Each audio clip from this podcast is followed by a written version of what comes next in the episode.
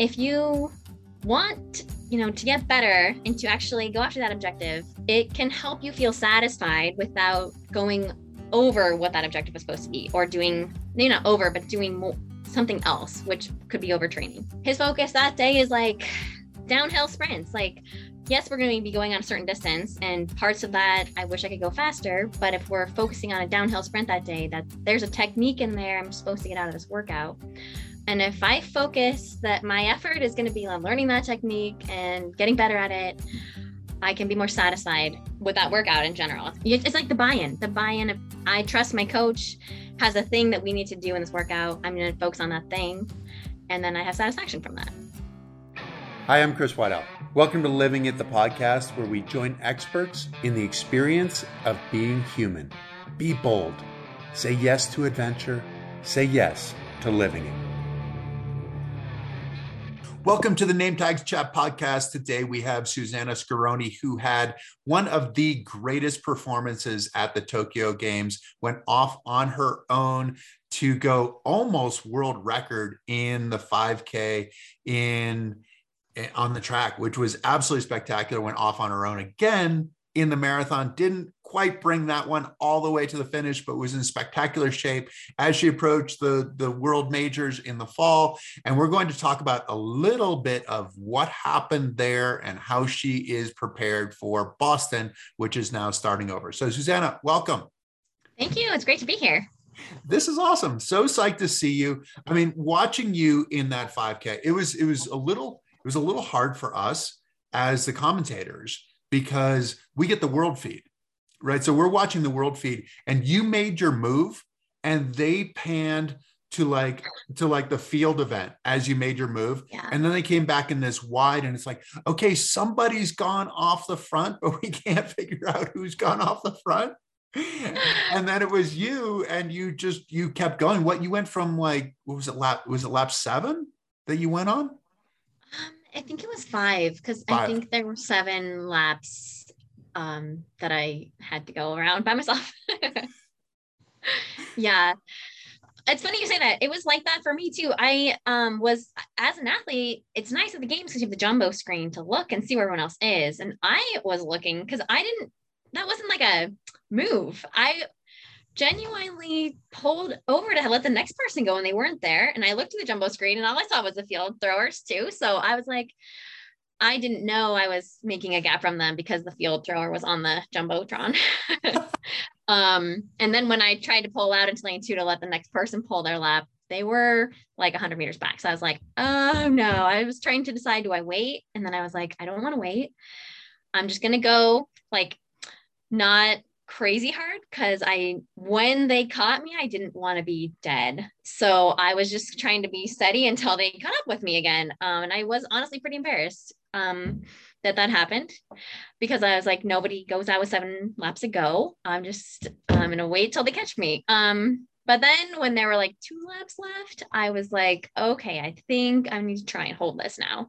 Um, and my biggest regret is, yeah, that one second away from the world record. If I, I, I, it's also somewhat nice knowing that I could have made that pace. Um, just knowing how I was feeling to be conservative it's nice knowing I think I could have done it, which is cool. But um, that would have been really nice. this is part of your mentality, isn't it? As a racer, like the purity of going out and just going as opposed to the tactical part of. And some people love the tactical part of like, oh, we get in the pack and then then I can move my way out of the pack and sprint for the finish. And but you're the other way around, aren't you? Yes. And it's so funny. Like when I talked to you later that day, it was just so funny to me because I had been on a podcast with you last summer talking about how much I was dreading doing what I know I needed to do going into the race and being tact- tactful, tactical. And then to have accidentally not had to do that anymore and that it worked out, it was just like the biggest miracle in the world. And I just, that's what I love about that race. It's not necessarily the goal. It's that how I got to play to my not only my strength but my like joy of racing. you need some joy in your racing though too, don't you? I mean, it can seem yes. like drudgery, early morning workouts, late evening workouts, you know, two a days, three a days, whatever it is, it can seem like drudgery. But do you really do you really enjoy that training process?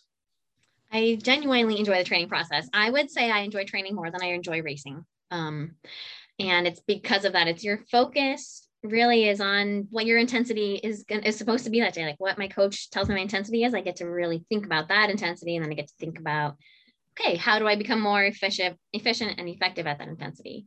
Um, and I enjoy that piece a lot, and it's so individual it doesn't matter what the other person 75% is it's like what my mine is and then how i can make that better. Um and when you get to do that in a race it just like it doesn't happen very often. And i am so happy that i got to enjoy that um and i truly cherish it. And it opened my eyes to think about how you know maybe there are other possibilities in a race scenario, especially like um, a long distance race, that it doesn't have to be tactical. Maybe there are times where if you know your strength, you can just focus on your strength. Um, and that was what was shocking to me about that race is I didn't think that was something that was possible. I thought you needed to play by the rules, which are tactical race and come out at the very end ahead the first in the front. Um, and now I just have a little more um, openness to maybe thinking there are other options. That is really interesting, just in, in terms of life, though, right? Because you're talking about training versus racing. And so much of it in training can be this self conscious kind of thought of you're on the track and then there's somebody else there and you're like is she faster than i am am i faster than she is she looks like she's enjoying this and i'm dying right now what does that mean? So we have this self-conscious part, but it seems like and, and then that happens in life as well, right? Where we're always looking around like, oh, that person seems like they have it all figured out, and I have no idea what I'm doing. These kinds of things. How do you, how have you found this position of not necessarily being in that self-conscious position, but being in a position where you're you're within yourself and you know who you are? And how does that work? How do you get there? That's such a great way to say it. It's very empowering to have that experience that, hey, what I'm what I'm experienced with, which as we talked about last summer, is I really like the individual aspect of training where I'm like feeling it. I'm feeling what it feels like to push at this intensity. And then from there, I'm like, okay, how can I make that feel smoother? All these different biomechanical things I can do in that intensity. I love that part. Um, and so I think the empowerment part is what you do love. Um, you can apply that to challenges. You can apply that all over your life, you know, um, finding out who you are and then applying that to wherever you're at. Worked in that 5K, and it can probably work in multiple other areas um, for each of us. And if, you know, I think it's it's worth highlighting that piece that yeah there isn't always a rule um, that life's much more complex and we all have different interests and different passions um, and they can work you know in multiple realms i guess. But some of that's trusting yourself too right? That i mean obviously you have a coach but but there's a lot of internal stuff where you're trusting yourself you're trusting okay yes i know where i am i know what i need to do i'm kind of processing the information that's coming into me and i understand what i'm you know how, how i'm trying to maximize my output. That trust can be really hard though can it? That's a great point and i think i've learned this in multiple areas from grad school to wheelchair racing that confidence um, and trust come from experience. So I know that I have an amazing, brilliant coach giving me workouts. And then I, if I am actually tuned into those workouts, then I can learn from my body, um, building that confidence, which then makes it so I can trust what I know I can do. Um, and I, so I think you have to have the effort part. You have to go through the work. Um, pay attention, not just do the distance. Like you can't just do the route our coach assigns us. You need to actually think about what you're doing um, to learn how to do it. And then after that, you have so much more confidence, which then can lead to trust. Um, and that's empowering. And I think what I learned when I was in grad school, I had to learn from wheelchair racing. I remember thinking about this that I needed to do the actual workouts on the things that were challenging to me, like literature reviews and things like that. I had to do them in order to have some more confidence and trust, and then I would enjoy them. But at first, it was scary and hard and stressful. And I told myself I just had to do them. And I think that's probably applies to everyone. Does that help you avoid those pitfalls? I mean, sometimes it's really easy to be overtrained where where you you train and yeah. you train and you train you know which is probably in some ways coming from a position of insecurity right? That i'm i'm trying to train more and more but, and then you just dig that hole that then takes forever to get out of just because you're just so fatigued and you don't recover. Are you able to kind of avoid that hole by having this really by having a really personal involvement in your training and and being in control? Absolutely I think when you when you approach a workout understanding what the objective is and that I've had multiple conversations with my coach Adam about the objectives of the workout. And so at this point he can kind of write a workout and I, I know what that objective is because we talked about it before. Um, if you want you know to get better and to actually go after that objective it can help you feel satisfied without going over what that objective was supposed to be or doing maybe not over but doing more something else, which could be overtraining. So in your his focus that day is like downhill sprints. Like, yes, we're going to be going on a certain distance, and parts of that I wish I could go faster. But if we're focusing on a downhill sprint that day, that there's a technique in there I'm supposed to get out of this workout. And if I focus that my effort is going to be on learning that technique and getting better at it, I can be more satisfied with that workout in general. It's not like I'm um, needing to overtrain or um, needing to do more. Because it's like the buy-in. The buy-in of i trust my coach has a thing that we need to do in this workout. I'm going to focus on that thing. And then i have satisfaction from that.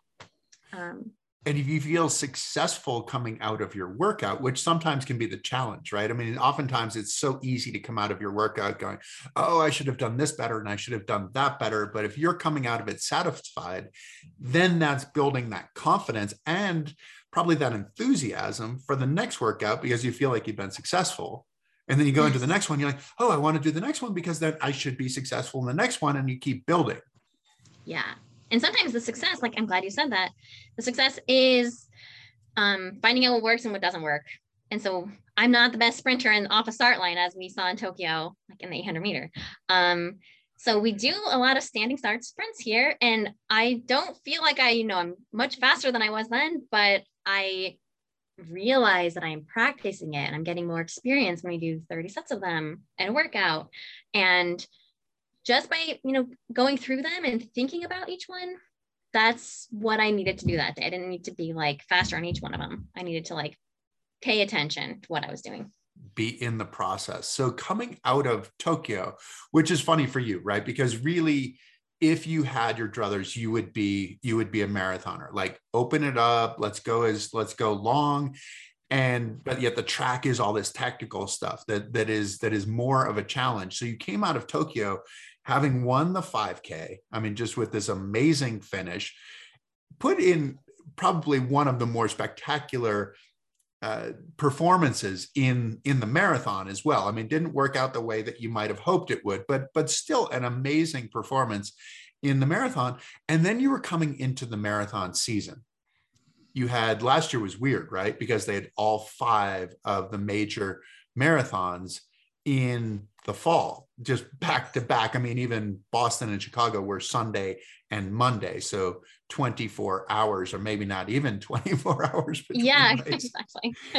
and, but that was for you, like, this sounds like a perfect case scenario. What were you yeah. thinking approaching approaching the marathons last year? Well, I had a lot more information after Tokyo. Um, and what I was thinking was number one, I was like, I need to get better at the rain. um, so honestly, I had um, that week I had recoated my hand rings with this different material. We had gotten the sandpaper to put on my gloves. Um, and Adam and I were focused on getting more experience in the rain um, because yeah, I knew in Tokyo I was strong compared to the rest of the world. Um, and I just knew I was weak in the rain and I needed to fix fix that for the marathon season. Um, so that was my goal as I I was like, well, I felt confident that I had the tools to do well on a dry day in any of those courses. Um, and then if it happened to be rain, I wanted to spend some time in those up those weeks um, getting more familiar with the with some rain options. So you had that. And then you're mm-hmm. approaching the marathons. I mean, so so what? Berlin was the first one, 27th of September. Is that what it was? Yeah. And what happened? Um, so yeah, we got back from Tokyo. We had a week off um in our training and to reset. So then the next week I had, you know, put all the stuff on my chair the, the week we had off to get ready for rain. And so I this was the Thursday of that week. I just kind of was working on things. Um, and I was out on a 12 mile training run and I was on a four lane road and it was, there was nobody really out. And then um, I was four miles in and the next thing I knew, I was traveling forwards very quickly. And immediately my thought was like, this is not going to go well because I could tell how fast I was moving. Um, and I, the next thing I know, from my memory is I was on the ground, my racing chair was over here, and I saw a gentleman walking towards me uh, from a parked car. Um, so I got hit from behind on a road that's 45 miles per hour um, and ended up getting a burst fracture of my T8 vertebrae. Um, it lost 75% of its height. So now I went from a square to being a triangle. And I was in the hospital for like now. four days. Yes. I know. no spinal cord injury. I mean, it didn't affect. It doesn't seem like it. Um, there were some MRI where it it was a burst, so it did kind of cross that line to like the spinal column area, but I haven't had um, any tingling or anything, and so I've had a lot of follow ups with the spinal um, and brain institute, and um, so far seem to be um, not having any spinal cord injury type symptoms. And so you were getting ready for like like this is this is almost like a lifetime of work to, for like this moment. Like this was supposed to be your moment and then you got hit by a car and then then what happened? Yeah. Then it was just really crazy timing to know how positioned I was for these races. Um,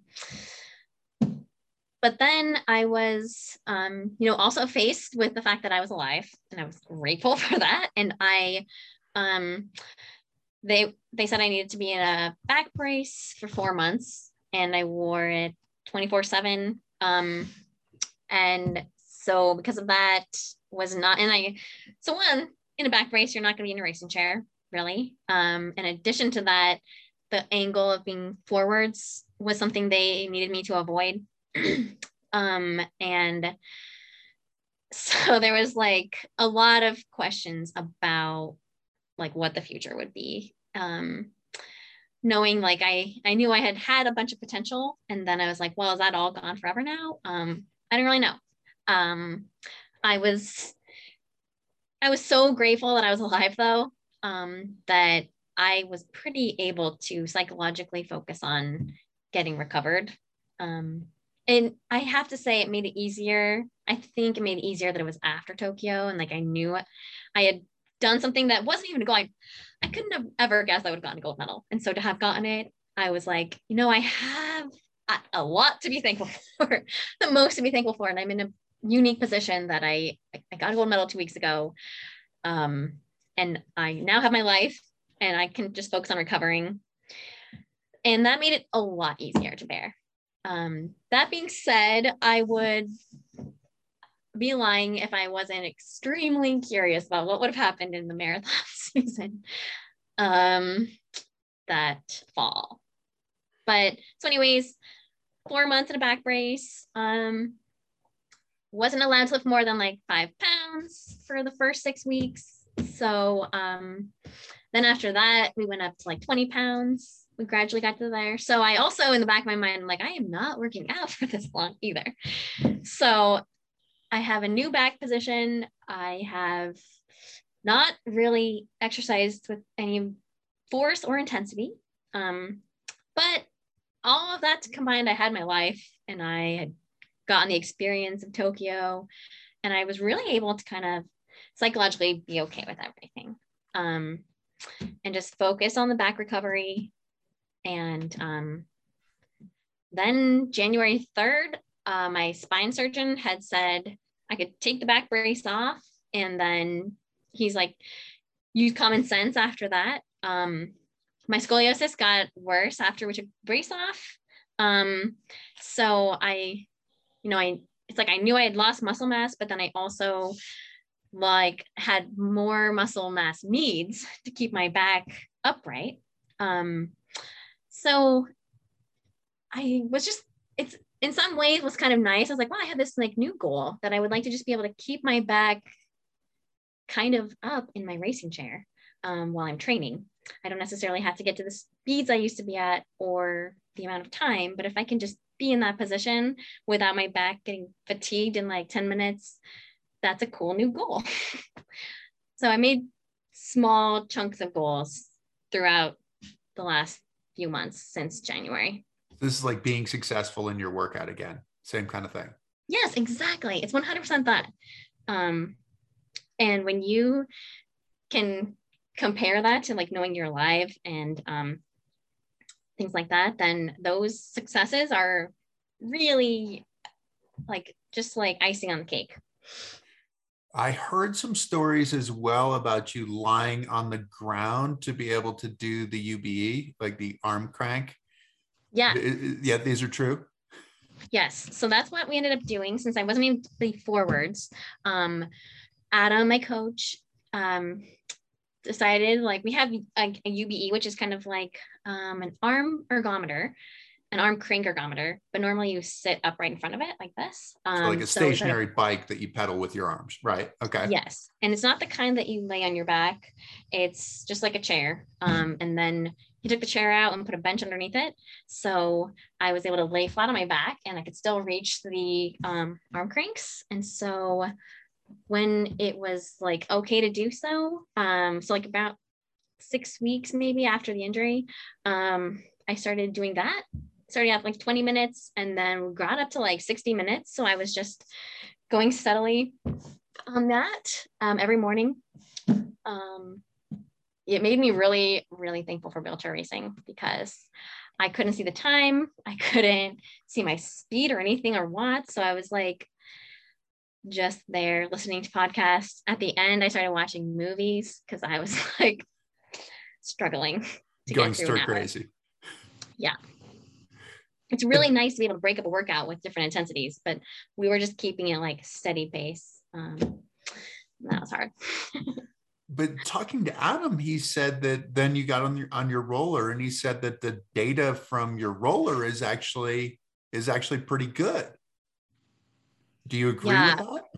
I would definitely agree with that. Um, it took a while. I mean, it took a little while, like maybe a month, before I was able to start pushing up to like where we were doing max speed attempts and things like that. Um, but uh, yeah, about a month afterwards, I started seeing some very like surprising uh, speeds on the roller. Um, and some of our performance trials that we do throughout the winter were like surprisingly really much faster, like not much, but like they were quite a bit faster than last year, which is really surprising. Um, and like another huge thing that happened was I have a new racing chair now because my other one got hit by a car. so I've been in a new chair position um, that's been throwing a wrench into things, but at the same time, my speeds have not been impacted too badly. Um, so it's just a lot of things at once. Um, and now's kind of a fine time to do that because I, like I said, my goals right now are daily goals kind of things. Um, and so, but in the background, you know, I, things are going much better than I anticipated. How does your back feel? Um, it back and forth. Like Monday of last week, I would say my upper back, I heard a lot of pain at practice. Um, but by and large, like it gets tired sooner um, than it used to. But um, I don't have like a ton of back pain during the days. I just sometimes have pain in my upper spine. Um, so it's I there were times in January and February I would put the back brace back on because it was hurting during the day, but um, it's not too bad. Did you have to have surgery or not? No, I did not need to have surgery. Okay. So that's good. But it takes a while for bone to heal. I mean, it really it takes exactly. three months, but then in some ways it almost is like a full year before you kind of feel back to normal. And sometimes it's just that like dull ache. Yes. Yes. That- I have the dull ache. Um, and in the mornings, a lot of time is when I feel that when I wake up. And then depending on the workout, and like I said, the new chair position I'm in, um, I'm a little flatter, which then puts even more need demand to like use your back muscles, bring back up. Um, and so, and I'm I've lost some back muscles by being braced for four months, and I have a new back kind of spine position that's keeping me down a little bit more because it's now a triangle. So um, uh, it's not perfect, but it's so much better than I thought it would be. So now you're approaching Boston. Boston will be the first time that you're racing since since the accident, right? Is that true? Yeah, yeah. And probably the first time we'll go farther than like 17 miles. so Maybe, what are you hopefully. what are you thinking? What's do you have any expectations? How how can you approach this just mentally? Mentally it's nice because i am going to do what i always do which is see what i can do that day. Um, and i have a lot of like curiosity about what that's going to be. So that kind of piques my interest. It's more of like an interest than it is like a stressor. Just good. It's really nice. Um, no it's um, kind of an interesting position to be in it right? Like yeah. oh, i wonder how good i am you know and so, I know. And I haven't, like I said, we haven't gone more than 17 miles. Um, and we've only been outside for maybe the last few weeks. Um, and I'm in a new chair. So I just, yeah, I'm as interested as you are.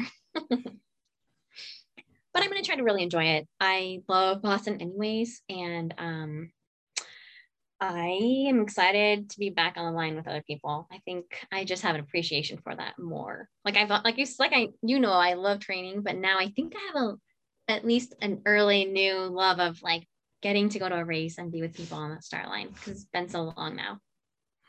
Well, it's almost like you've had a forced isolation in some ways with yeah. the recovery and then doing a different kind of training and it's almost yeah. like you know i mean we we we sort of emerged i mean mostly emerged from covid.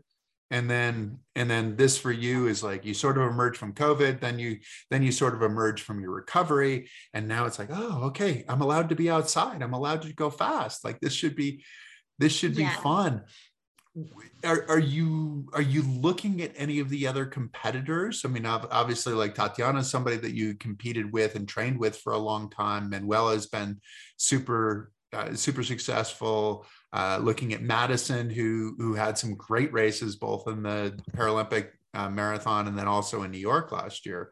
Yeah no kidding. Yeah um I agree with you completely. And my teammate Ian's pushing so well too. Uh, she did great in the New York half. Um, I am, I think it's gonna be a good race. I think we have a great field, like probably the best field you could ask for. Um, and I I will be happy with whoever wins, I think is what I would say. Like they are great. I have so much respect for all of them. And I'm gonna try my best. Um, and I know that they will be too the men's race oftentimes is like right from the gun and and taking advantage of those downhills the women's race has had a little bit more of a pack traditionally is that sort of what you expect because because obviously i mean you climb well too which is which is something that you get to the second, you know, what three quarters of the way into the race, and then you get to demonstrate that you can actually climb. Yeah. Yeah, it'll be interesting. The the last like five years, um, Manuela has dominated us the, from the start on the downhill. Right. And I fully expect her to do that. She knows her strengths are coasting um, or she has a lot of strengths but that's one of them um, and she makes sure she makes uh, takes advantage of that so i guess honestly um, if i were viewing the race externally i would say like i'm really interested in how madison is going to respond to that because i don't race at boston as often with madison um, and so for me i would say like i want to try to stay with Manuel. I want to like also maximize the downhill. Um, that's always a struggle for me. I get dropped there, but I um, I think the nice part is if that separation does happen, um, there would be a strong pack to be together in that race for like second and third to work um, together right yeah and and yeah. try to reel those people in up front whoever it is and because madison in in tokyo showed showed some great speed both on the track and yeah. in the marathon yeah. so Absolutely. it's kind of interesting just kind of playing all of these elements and especially for you where you don't necessarily you know what your strengths have been traditionally yeah, exactly. That's the but right now, you're like, are those still my strengths? Are they not my strengths? Do I have different strengths now? Yes, that is great way to say it. Um, so, it's, it's gonna nice. Be, it's gonna I be interesting and exciting. Yeah, I don't have anything to hide from them. They might. They're. They should be interested in what I'm going to do because I'm interested in what I'm going to do as well. and nobody knows. That is great. It's great to be the wild card, right? Because nobody can really plan for you. Exactly. I know it's great. I really actually kind of enjoying that part. Um, well, it looks like then, it yeah. seems like you're you're in such a great. It seems like you're in a great mental state. I mean, it sounds like you're doing really well physically as well. And obviously, there are a lot of questions to be answered, but it seems like you're in a really good position, good and healthy position yes entering the race. so thankful for that. I i've had some weird like i said i know i keep saying like oh we're new chair position. I i know that's caught that's changed some things like i've had some forearm issue and like a little bit of upper back pain type things but i those are somewhat managed i think um and yeah so i can't really complain about having had a back injury major back injury uh, too much i guess it, it's still significant. I mean, it's it's something that yeah. most definitely happened, but but it sounds like you're going in that position where you know some of these are the the aches and pains of starting over too. Yeah, definitely. I, I mean, the um, forearm stuff, the I mean, like I've actually been in my racer a little bit recently, and I was like, oh, my my wrist really hurt right now. And it's like, yes. yeah, because you haven't done this in a long yeah. time. So I really think that that's a big part of it what happens between now and Boston for you? Um, let's see. I'm leaving um next Thursday. So until then, um, I again have some rain stuff to work on. Um, and because that got pushed onto like the way back burner. Right now, I have bigger things to think about. Tell um, people, tell people about the rain part. Why is rain such an issue in a racing chair? Rain is such an issue because we have rubber um, coated hand rings. That's what we actually apply contact to. And then we have gloves that are also made of rubber or coat, coated with rubber. Um, and if you add water into that, it's just like can be like slipping on ice. You may not get any friction, or you might get some. Um, kind of depends on like how broken in that rubber is, or who knows what that means that day. Sometimes I've had fine friction with rain, and sometimes I have not had any. Um, Sometimes but, it's bacon grease. It's just like the whole thing feels exactly. like it's covered with bacon grease. Yes, exactly. It's like running on the ice. inside of your elbows, and yeah. Yes. Um, and so, doing whatever you can in your power to increase your ability to generate friction um, when you have water entered into the mixture is very important in this sport. So you are going now to the sandpaper route where you put sandpaper on your gloves. I haven't yet, but I think that's what I will start. which which is really interesting one because because the sandpaper effectively it creates this rough surface on your gloves against the rubber which which hooks up but then it also you work through your push rings that much yeah. more quickly as well because you're you're pretty much just wearing them down right yes yes you are like you were to sand a piece of wood for 26 miles you're gonna like sand into the wood. Um and so with a toothpick yes. Yes exactly. Yeah so um it's not ideal for sure. Um, but then what I used in Tokyo was a sticky substance. And that at the end of the marathon in Tokyo became really tacky and it was hard to get my hands off of the hand ring at the end, um, which is really bad when you're climbing and you're already on the hand ring for extra time. So um, there's pros and cons to all of them. Ideally, we just don't get any rain. we just get a tailwind to Boston. Um, yeah, and if you can sign up for a tailwind at Boston, you would do it every year. That would it changes the race yeah, immensely. It's so it's really fun at that point. exactly. Well, Susannah, thank you so much for for joining us, for telling us. I mean, this is such a cool journey that you're on. I mean, in some ways, it seems like like the the car accident was was a part of your journey. It wasn't something that interrupted your journey. It just kind of diverted your journey, and you're back and and looking forward to seeing what happens in Boston. But this is yes. this is really cool. Thank you for sharing your your insight into how a racer eh, prepares, performs, and stays yes, healthy thanks. along the way. Yeah, I appreciate it. Thanks for asking me. Um, I'm looking forward to it, and I'm I'm in a cool spot because I'm interested as you are. I think that's going to be fun. That's going to be super fun to see how it all works yeah. out. And you generally race better when you're happy. Yes, exactly. Yes. Um, yeah, people can take that away from our talk. Like, be happy what you do, kind of notice what you do, and then figure out how you can apply those things to other areas. uh, right. it can it can work out. It can work out. Will the will the nerves come as you as you get to the starting line?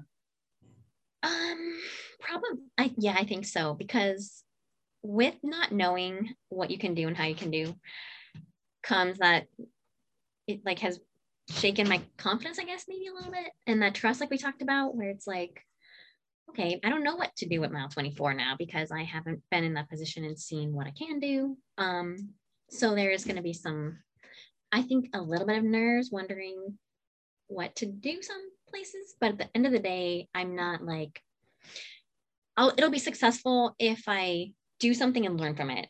And that will be, that'll be able to overcome like a fear kind of nerves. I think it'll be more of like, well, maybe I could choose the right thing to do. It's like, I'll probably think about that a little bit more that day. this isn't the be all end all in ra- for racing. You will, yes, there will exactly. be more races that will follow.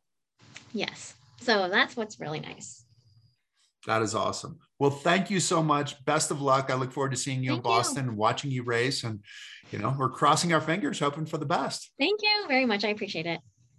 this will be great. Thank you to all of you for tuning in. We really appreciate it. We hope you enjoyed it. If you did enjoy it, please tell your friends. Please like us. Please follow us, and we'll look forward to the next time. We'll have another great uh, story to tell. So, thank you very much. Thank you for joining us.